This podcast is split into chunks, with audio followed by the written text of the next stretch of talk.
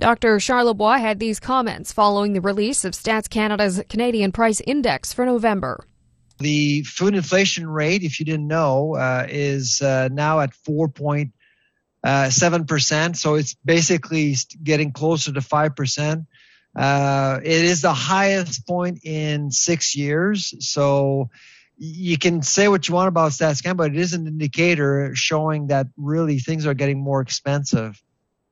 And when things get more expensive for the consumer, obviously it will uh, force people to behave differently. They will make different choices as well. They will prioritize certain things, and and we'll talk about how that can can work. But essentially, when you have a society investing more on food, obviously expectations will change, and the way they perceive and prioritize food in their lives will change as well and it's not necessarily for the worse. It, it could actually be for the better. So th- this could actually be an opportunity for the entire food industry from farm to fork. I think.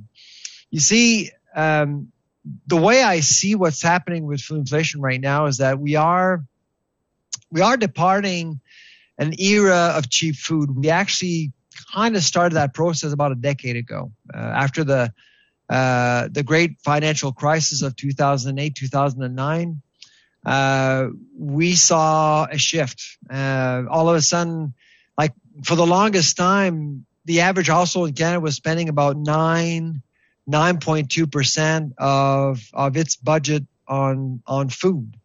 Um, and in America, in the United States, it's actually close to six percent. So those are pretty low percentages historically uh, in the 1970s, it was actually close to 15%.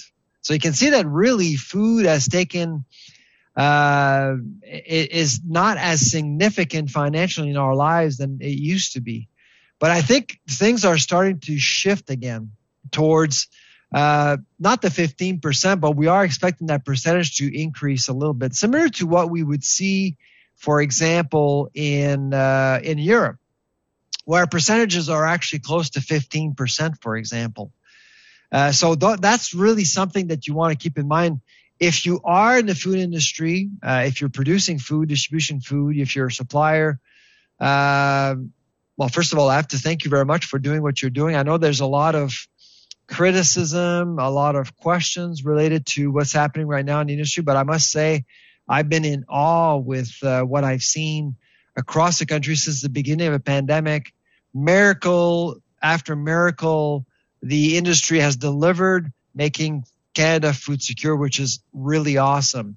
However, of course, we can't really overlook issues like supply chains, which is impacting the entire world, labor, which is impacting the entire world, climate, which is impacting the entire world. I mean, Sherry's presentation was very much about how do you actually uh, mitigate the effects of, of Mother Nature and so on and so forth. And so all of these things are making uh, the production of food way more complicated than just five or ten years ago. And and that's not going to change. It's it's only going to continue.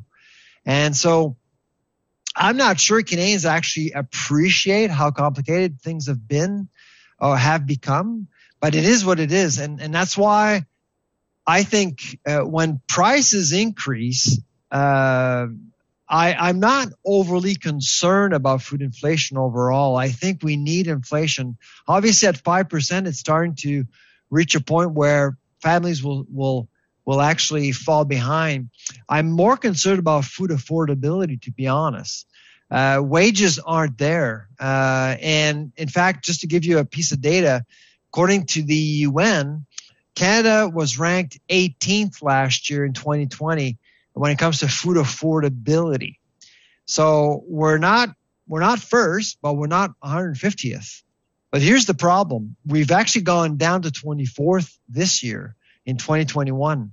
And my guess, looking at what's happening around the world, we may actually see Canada drop even further. And so, and people will know that. People are noticing at the grocery store, uh, especially at the meat counter with proteins. It's incredible. I mean, uh, this year, really the big story were proteins, animal proteins. Next year, it's going to be dairy and food service. And food service is, uh, we are expecting restaurants to increase prices.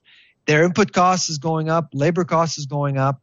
Um, demand is actually kind of is going to be shifting, uh, unfortunately for food service, but people are going to be spending more time at home. We are looking at a more domesticated marketplace. Uh, people will be uh, living, working from home.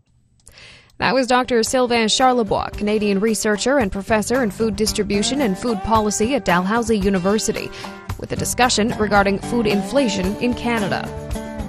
That's it for the Prairie Ag Wire for today. If you have any questions or opinions to share, send them to us by email to the farm desk at goldenwest.ca. I'm Candice Dirksen, and thanks for listening. Have a good afternoon. The Prairie Ag Wire will return on Wednesday on the Golden West Farm Network.